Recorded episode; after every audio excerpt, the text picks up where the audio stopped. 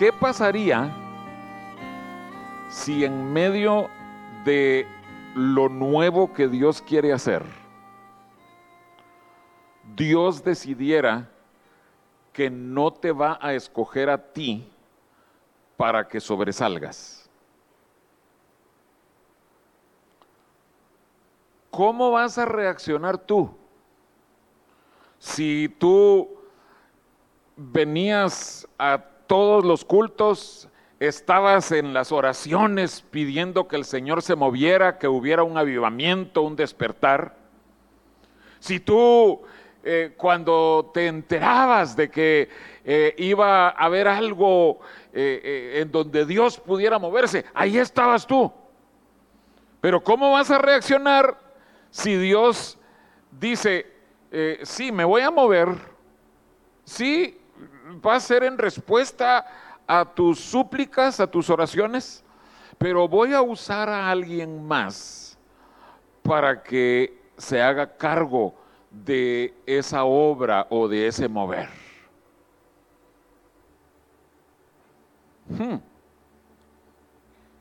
Creo que para muchos egos, esa sería una cosa, un golpe bastante duro.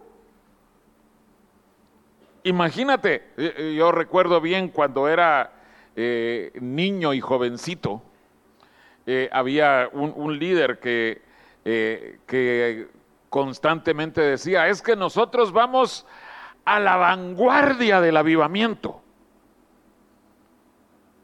Y, y, si tú has estado repitiendo eso una y otra vez, de tal manera que hasta te lo crees, ¿qué pasa cuando tú miras que Dios se mueve y usa a alguien más. Hay, en, la escritura hay ejemplos de esto y por eso es que yo no quería cubrirlo eh, como, como un colofón, ¿verdad? Bueno, ahí les, les digo esto. No, e, esto es muy importante, hermanos, porque trata con los anhelos de nuestro corazón. Trata con, con el orgullo que hay en nuestro corazón y por ese deseo por, no voy a decir por sobresalir, aunque sí puede haber ese deseo, sino el deseo por hacer algo por Dios. Ay Señor, permíteme hacer algo por ti. Pero, ¿y si Dios dice, mira, con tus oraciones, yo voy a moverme y, vas a tener tu recompensa, porque yo estoy respondiendo a tus oraciones, pero no vas a ser tú el líder principal de eso. Vas a tener el galardón, pero el galardón no consistirá en que todo el mundo diga, ah, es que esa iglesia Sinaí, gracias a la iglesia Sinaí, es que vino un mover de Dios a Monterrey. ¿Qué Monterrey? A todo México que a todo México? a todo el mundo. ¿Verdad que, que eh, eh, sería bonito para nuestro ego si, si en los anales de la historia cristiana abajo dijera, y este eh, despertar, este avivamiento fue en respuesta a que la iglesia Sinaí hizo siete días de ayuno pidiendo que, que Dios se moviera? sinceramente creen ustedes que caminaríamos con la cabeza agachada? Ay Señor, solo tú, solo tú. No, creo que ahí en el fondo habría ese gusanito de que... y la iglesia, la otra iglesia allá de la esquina, ellos no. Eh, la próxima semana vamos a estar con varios miembros de otras iglesias iglesias hermanas. Y con ellos corremos el riesgo de decirles, ah, ¿y tú ayunaste siete días para que Dios se moviera como nosotros ayunamos? No. Por eso creo que desde ya tenemos que responder a esta pregunta. Fíjense que en, en el deporte hay, hay algo que a mí me ha impresionado por muchos años. Yo no soy experto de fútbol americano, como aquí yo sé que hay hermanos expertos en fútbol americano, pero desde hace muchos años oí una cosa. El, el jugador principal es el mariscal de campo, el quarterback. Y ese mariscal de campo se puede convertir en el héroe no solo de un juego, sino de toda una temporada. Y puede llegar a ganar eh, el, el título al jugador más valioso de toda la liga. Pero ¿saben? Muchos de esos mariscales de campo excelentes, jugadores extraordinarios, al finalizar la temporada, le hacen un regalo a cada uno de ciertos jugadores de su equipo. Ustedes que saben de fútbol americano saben que eh, eh, eh, cuando el equipo está atacando, se pone una línea de jugadores primero. Eso se llama la línea ofensiva. Puede ser cuatro jugadores, puede ser cinco jugadores, y detrás de ellos se para el mariscal de campo. Y esa línea ofensiva está puesta allí primero, primero, para proteger al mariscal de campo. Pero casi nadie piensa en la línea ofensiva. Casi todos dicen, ay, ah, vamos a ver, a ver qué va a hacer el quarterback ahorita.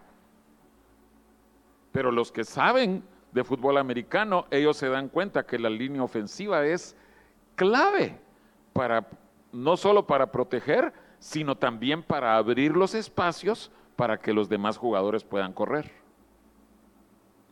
Entonces al final de la temporada viene el mariscal de campo y les hace unos regalos, pero grandísimos, impactantes a esos jugadores que lo han protegido.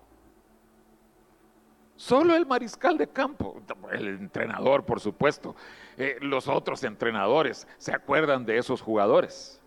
Pero uno que no casi no entiende de eso, uno dice, no, es que el importante es el mariscal de campo. No, esa línea ofensiva se lleva a su casa. Eh, leía yo que algunos han regalado de esas pantallas gigantescas a cada uno de esos jugadores. Otro les regaló un reloj Rolex a cada uno. Imagínense cuánto cuesta un reloj Rolex a cada uno de ellos. ¿Y qué estaban haciendo esos mariscales? Estaban reconociendo. Tu labor es importante. Y yo creo, hermanos, que la mayoría de las veces Dios nos llama a nosotros a que nosotros seamos de esa línea ofensiva o defensiva, que, seamos los, los eh, peones, ¿sí? Los que hacemos el trabajo duro sin recibir reconocimiento. Pero así como el mariscal de campo les hace un reconocimiento a esa línea ofensiva, sepan que Dios también hace un reconocimiento a todos aquellos que cumplan su trabajo como Dios pide que se cumpla.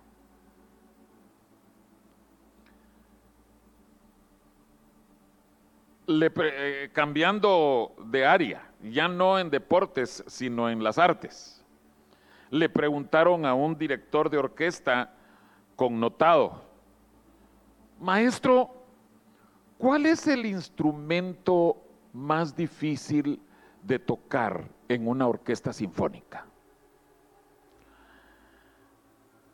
Y el director, sin titubear, dijo, los violines segundos. Los violines segundos. Solo para que ustedes sepan, en una orquesta sinfónica está dividido por secciones, están los violines primeros, los violines segundos, las violas, los violonchelos o chelos, y atrás de los violonchelos los contrabajos. Pero resulta, y yo todo el día, yo toqué en orquesta sinfónica, Era juvenil, pues, pero no vayan a creer que uno era un gran maestro, era una orquesta juvenil. Pero estando yo en esa orquesta, yo creía, los violines primeros son los pilas. E, esos podrían dar conciertos solitos. Los violines segundos eh, son así como aprendices de violín. Todavía no les suena el sino y yo estaba equivocado.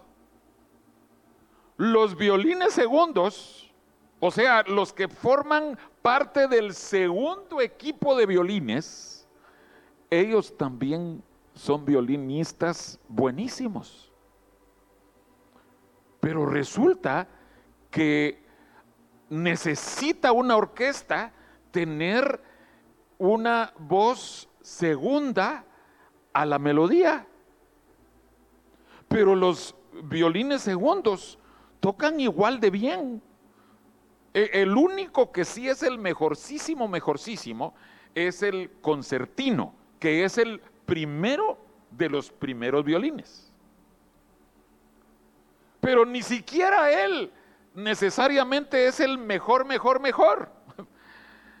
Porque ese violín concertino muchas veces está allí porque ya lleva mucho tiempo. Quizás se levantaron otros violinistas mejores que él, pero no lo van a desbancar, porque ese violín concertino está ahí casi vitalicio. ¿Por qué comento yo esto? Porque muchas veces el llamado que Dios hace a sus siervos es para que sean violinistas segundos. Como les decía, son igual de buenos, igual de virtuosos para tocar, pero en la nomenclatura están los primeros y los segundos.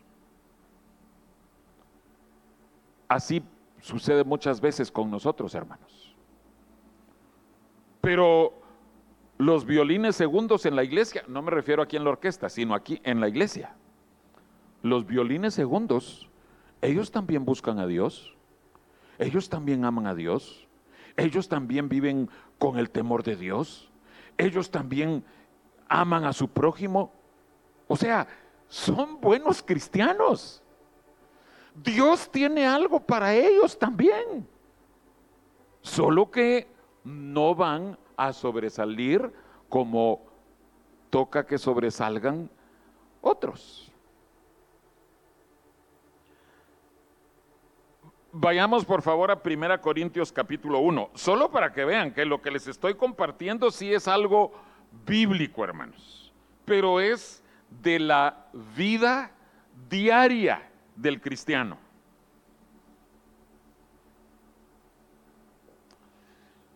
Hemos compartido antes que Pablo se vio en la necesidad de escribir Primera Corintios, la primera carta a los Corintios, porque había problemas en la iglesia y él escribió esa carta para tratar de resolver esos problemas.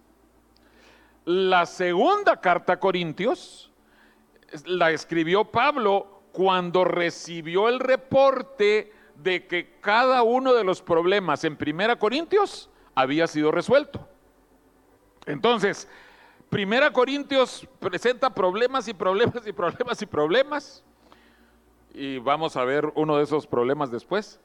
Y Segunda Corintios presenta que esos problemas ya fueron resueltos. Y Pablo escribe con otro tono esa segunda carta los felicita, les dice, ay, es que cómo me dolía tener que reprenderlos, pero es una carta muy diferente. Pero el primer problema, o uno de los primeros problemas que Pablo trata, es que había distintas facciones, distintos sectores en la iglesia en Corinto. Ellos se decían seguidores de fulano o de mengano o de sutano. Y eso también puede suceder con nosotros. hoy dirigió el hermano Ricardo. Puede que él tenga unos fans de cómo dirige. El miércoles dirigió el hermano Yared. Puede que él tenga otros fans que dicen, ah, no, el hermano Ricardo no, mejor el hermano Yared. Y tal vez dejan papelitos anónimos ahí en las ofrendas. Hermano José, por favor, ponga más seguido al hermano Yared. Y así, sin, sin uno percatarse, empieza a darse divisiones en la iglesia. Primera Corintios 1, verso 12. Eh, esto lo trata también después en, en el capítulo 3. Pero quiero ver lo que dice el 1.12, porque dice algo, pero admirable aquí Pablo. Primera Corintios 1.12. Quiero decir que cada uno de vosotros dice, yo soy de Pablo, y yo de Apolos, yo de Cefas. Eh, Cefas es Pedro. ¿Y qué dice el cuarto grupo? Ah, estos son, estos son los espirituales, ¿verdad? No, yo no sigo a hombres.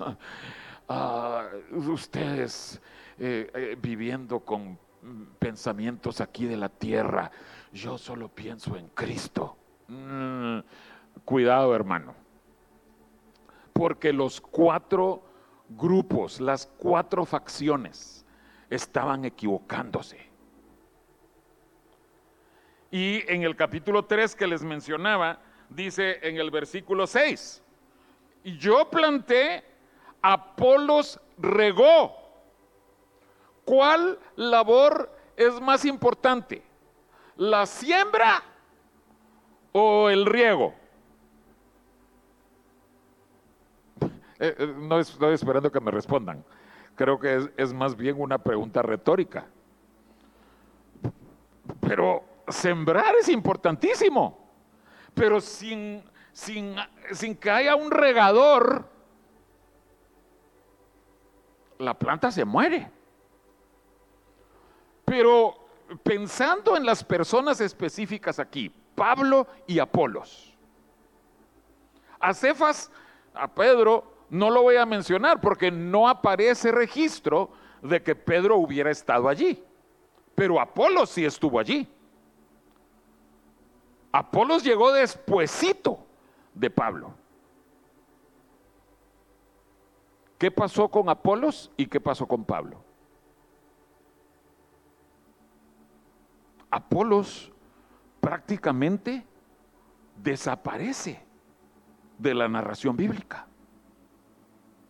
Se le ve en el principio, incluso en el libro de los Hechos, se menciona que Aquila y Priscila tuvieron que enseñarle otras áreas de verdad que él no dominaba, pero posteriormente ya no se le ve.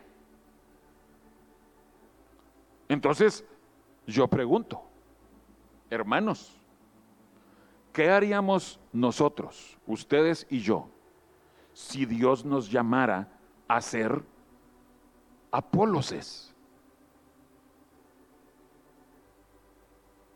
La labor visible, notoria, la hizo Pablo.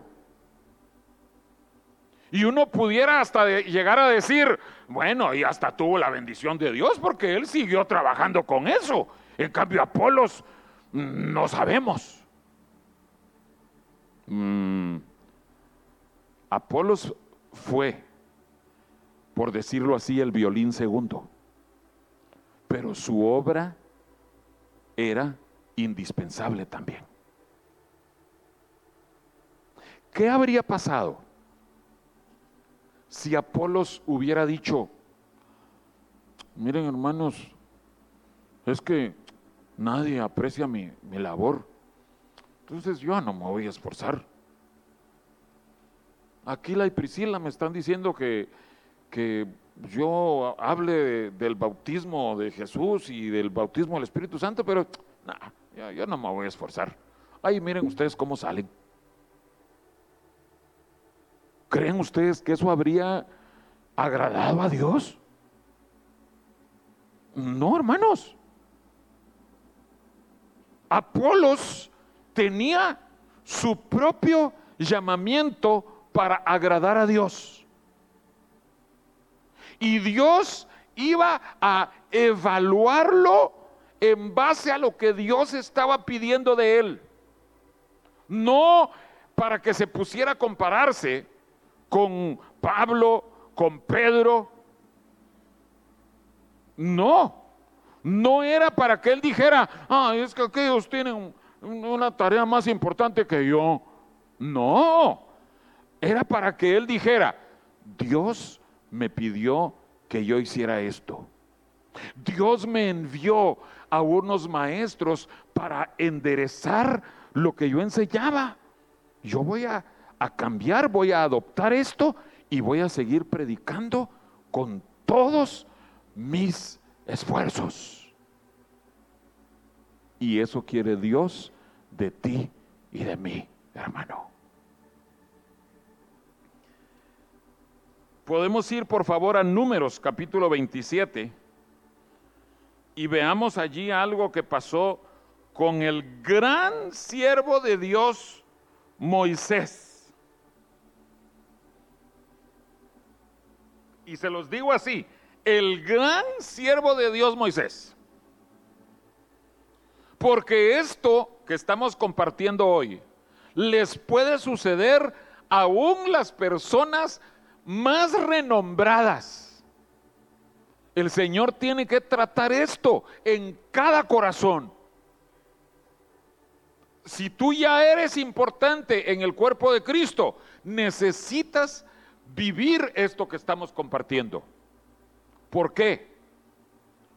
Porque tu vida, tu ministerio va a tener un final. ¿Sabías eso? Si no lo sabías, perdona que te dé esa noticia. Tu vida y tus obras van a terminar. Algún día. Y, y no estoy siendo fatalista un día está establecido que todos los hombres mueran una vez.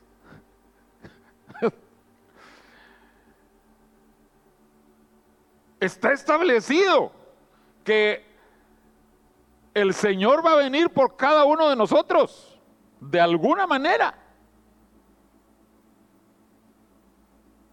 Entonces, ¿qué va a pasar?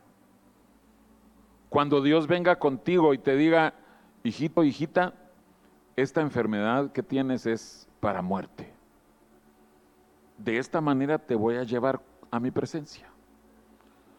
Yo sé que tú tenías planes, tú tenías visiones para hacer algo más por mí en el reino. Pero es tu tiempo, es mi tiempo para llevarte. ¿Cómo vas a enfrentar eso? Eso sucede aquí, en números 27.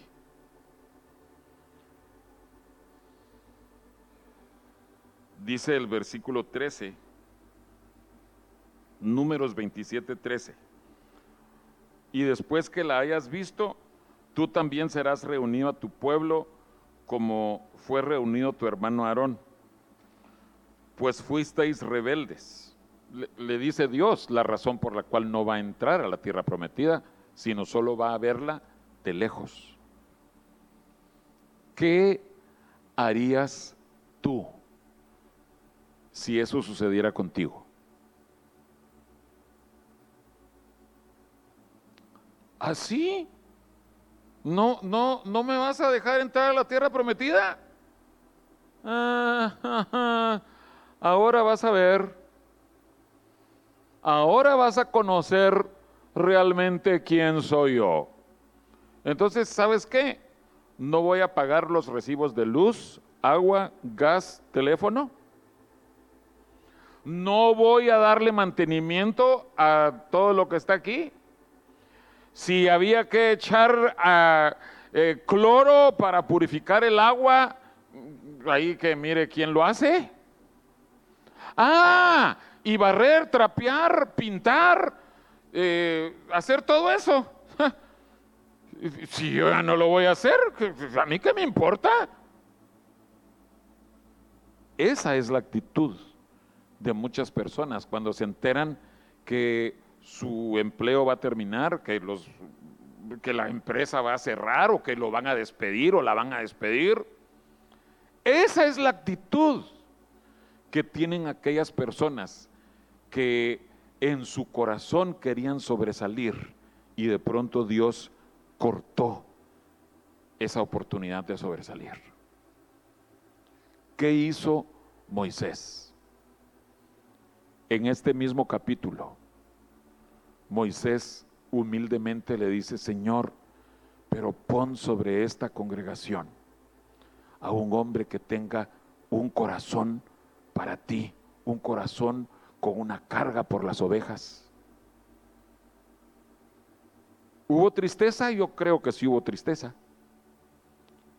Pero en el corazón de Moisés, él reconoció, es tiempo de que alguien más brille, de que alguien más destaque.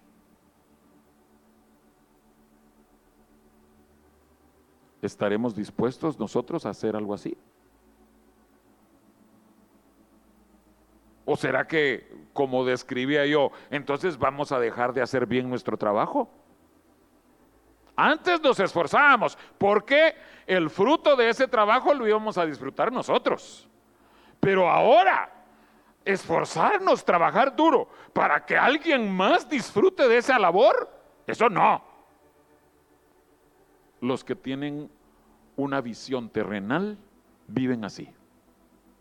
Pero si tú tienes una visión de lo celestial, tú buscas que Dios sea glorificado hasta el último momento de tu vida o de tu misión en ese trabajo, en ese lugar en lo que el Señor te tiene. Vas a trabajar con todas tus fuerzas para glorificar a Dios. Amén.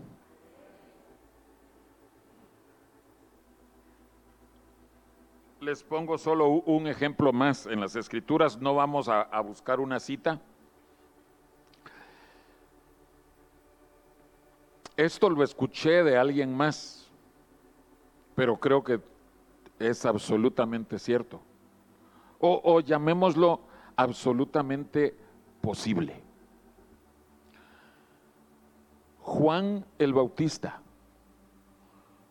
tuvo un ministerio muy breve, si mucho, seis meses de ministerio. Sumamente breve. Y esta persona decía que quizás Juan el Bautista tenía una visión de lo que vendría más adelante con el ministerio de Cristo. Después iba a haber una iglesia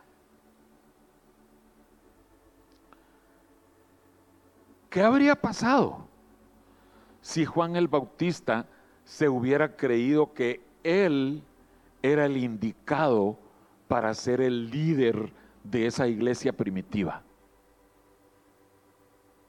O sea, su, su vida, su ministerio era intachable.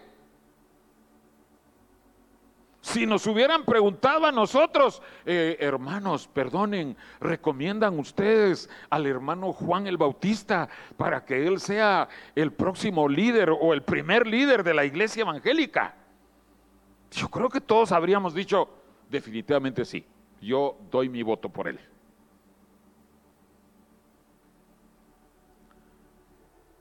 Dios tenía otros planes para Juan el Bautista. Y Juan el Bautista lo reconoció. Él reconoció, el que viene detrás de mí, yo no soy digno ni siquiera de atarle o desatarle las correas de su calzado. Él reconoció su lugar. Y por eso entonces dejó de predicar con denuedo, así, con fuerza, con entusiasmo. No. Él hasta tuvo el atrevimiento de hablarle en su cara sus pecados al gobernante de ese tiempo, a Herodes. Eso que tú haces es pecado. Se atrevió con el fervor que Dios había puesto en su corazón. Imagínense si Juan el Bautista hubiera dicho, es que si yo no voy a ser el líder después, ah, yo ya no me esfuerzo. Yo aquí esforzándome por eh, decir de los pecados de todos esos impíos, ¿qué gano yo con hacerme de enemigo de todos ellos? No, no, hay que sigan ellos sus vidas y yo voy a seguir viviendo mi vida ahí en el desierto. continuar sirviendo a Dios de todo corazón significó que a él le cortaran la cabeza. Ya no fue un líder, pero eso sí, agradó a Dios hasta el final. Y eso es lo que Dios pide de cada uno de nosotros que conozcamos cuál es nuestra posición en Dios. A algunos Dios los ha llamado para ser mariscales de campo, para ser violines primeros, en otras palabras, para destacar. Pero a la gran mayoría de nosotros, hagamos números. ¿Cuántos miembros hay en una orquesta?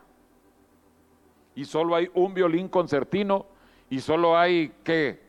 15 violines primeros. Todos los demás tienen que cumplir su función. Tienen que cubrir aquello para lo cual han sido contratados. Y así es también en la iglesia de Cristo.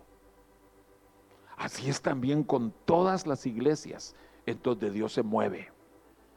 Dios tiene algo para cada cristiano, para cada iglesia.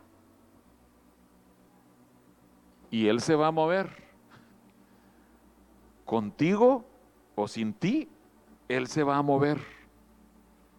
Yo espero que cada uno de nosotros veamos qué es lo que Dios pide de, de cada uno.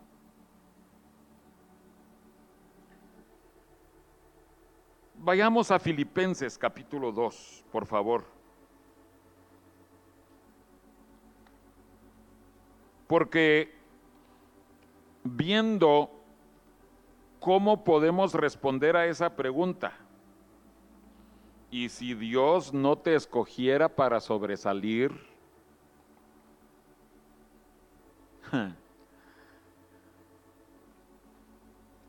creo que la humildad,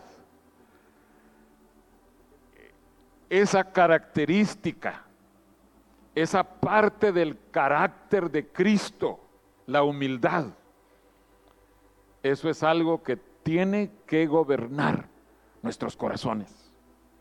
Dice Filipenses 2, versículo 3. Nada hagáis por contienda o por vanagloria antes bien, con humildad, estimando cada uno a los demás como como superiores a él mismo.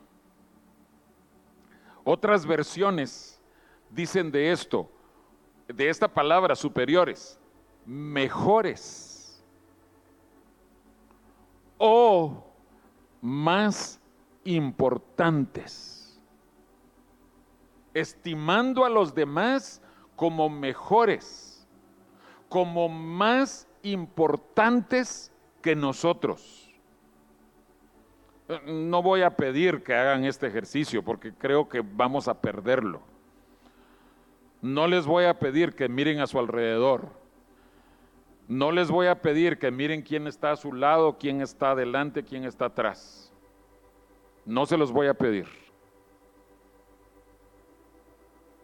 Ya sé cómo responde nuestro corazón. Tal vez eh, de aquel o de aquella...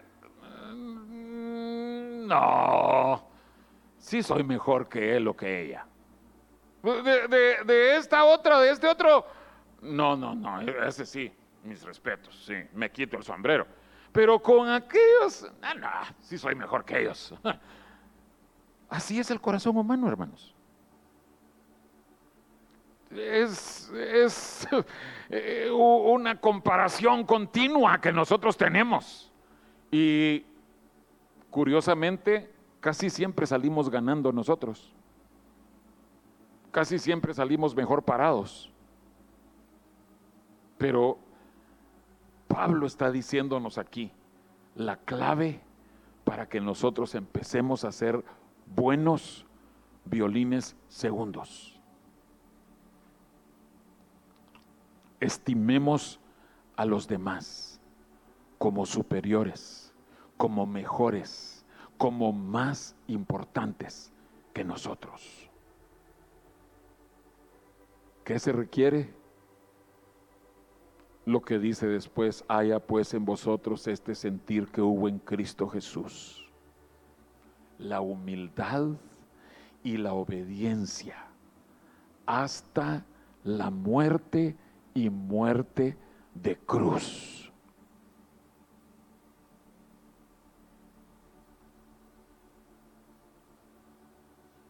Vayamos a Colosenses capítulo 4.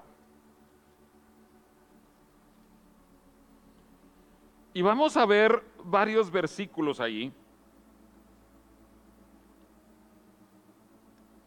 Eh, eh, esta, esta carta, comenzando con el versículo 7, eh, no sé si sus Biblias tienen un encabezado ahí, justo antes del versículo 7. ¿Qué dice?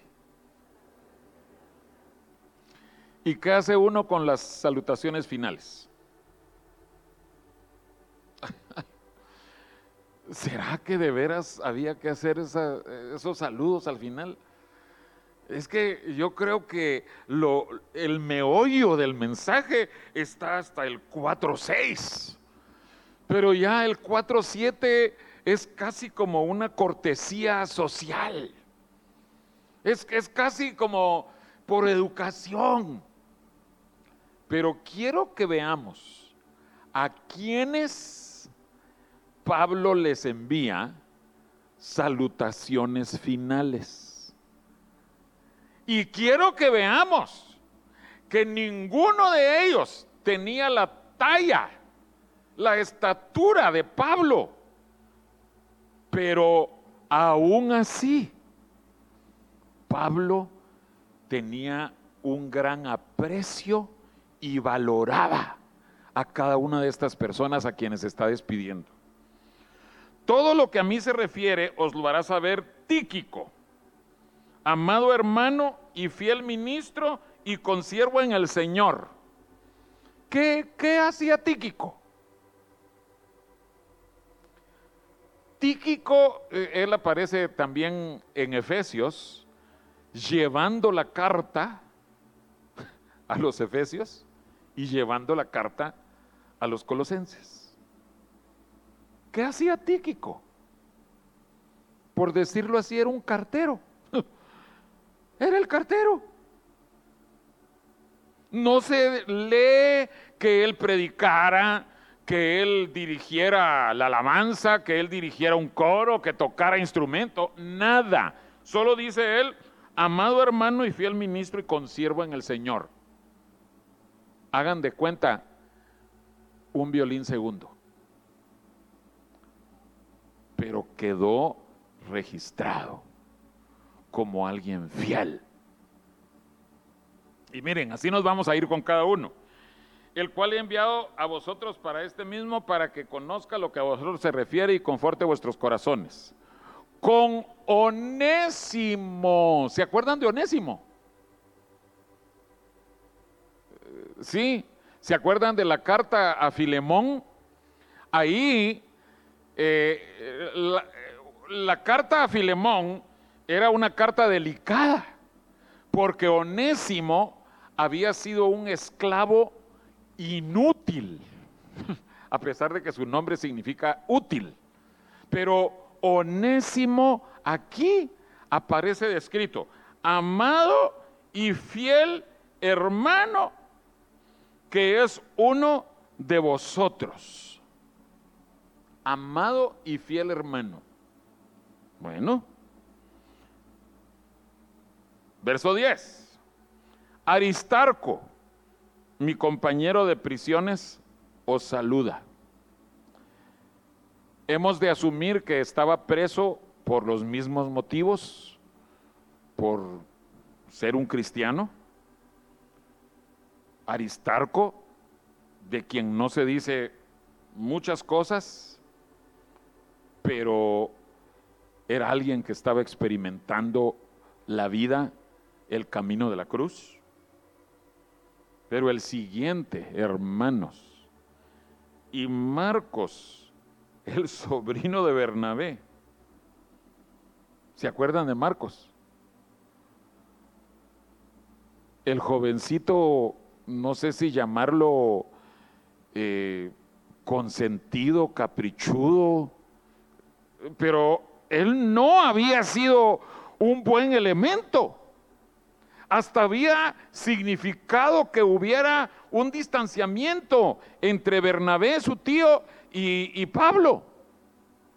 Pero aquí vemos a Pablo, fíjense, Pablo, de la estatura de él, y está recomendando a un jovencito que en otro tiempo había sido infiel. Y dice, acerca del cual habéis recibido mandamiento, si fuere a vosotros, recibidle.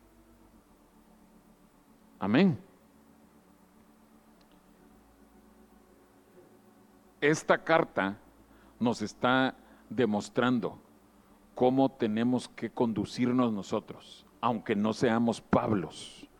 No somos ni Pablos, ni Apóloses, ni Pedros, pero cada uno de ellos está haciendo algo precioso para el Señor. Y Jesús, llamado justo, solo para que sepan, justo fue uno de los fundadores de esta iglesia, que son los únicos de la, circuncisión que me ayudan en el reino de Dios y han sido para mí un consuelo. Os saluda Epafras, este, eh, su nombre también es Epafrodito. Eh, eh, él es descrito en Filipenses de una manera muy preciosa. os saluda Lucas, el médico amado. Lucas fue el escritor del Evangelio de Lucas, del libro de los Hechos y además fue acompañante de Pablo. Demas, hemos oído de Demas, eh, hasta este momento él había permanecido fiel. Yo no sé si Pablo había visto ya algo que, que fuera incorrecto, pero aquí lo está mencionando. Hasta este punto él había permanecido fiel. Saludad a los hermanos que están en la Odisea y a Ninfas y a la iglesia que está en su casa no he sabido si ninfas es hombre o mujer. Eh, en nuestra cultura occidental, ninfa es una mujer, pero tenía una iglesia en su casa. Verso 17, y con esto vamos a terminar. Decid a Arquipo, mira que cumplas el ministerio que recibiste en el Señor. Una pregunta, pero importantísima. ¿De qué tamaño era el ministerio de Arquipo?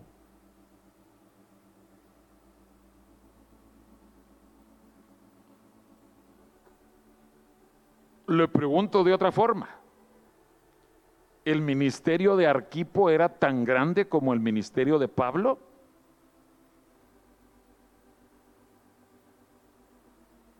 Yo no lo creo. Visible, notorio, con un impacto mundial hasta dos mil años después, como el de Pablo. Al parecer no. Pero para Arquipo, ese no era el punto. No era cuestión de que él se comparara. Ay, es que mi ministerio no es tan bueno ni tan grande como el de Pablo. Pablo sencillamente le dice, Arquipo, Dios te ha llamado para algo. Cumple el ministerio para el cual Dios te llamó. Y eso es lo que el Señor nos dice a cada uno de nosotros el Señor tiene algo para que cada uno de nosotros hagamos. Distintas cosas cada una. Distintos llamados, también distintos, distintas vocaciones. Pero la única vara de medir para cada persona es el llamado que Dios ha puesto si nosotros vamos a cumplir con ese llamado.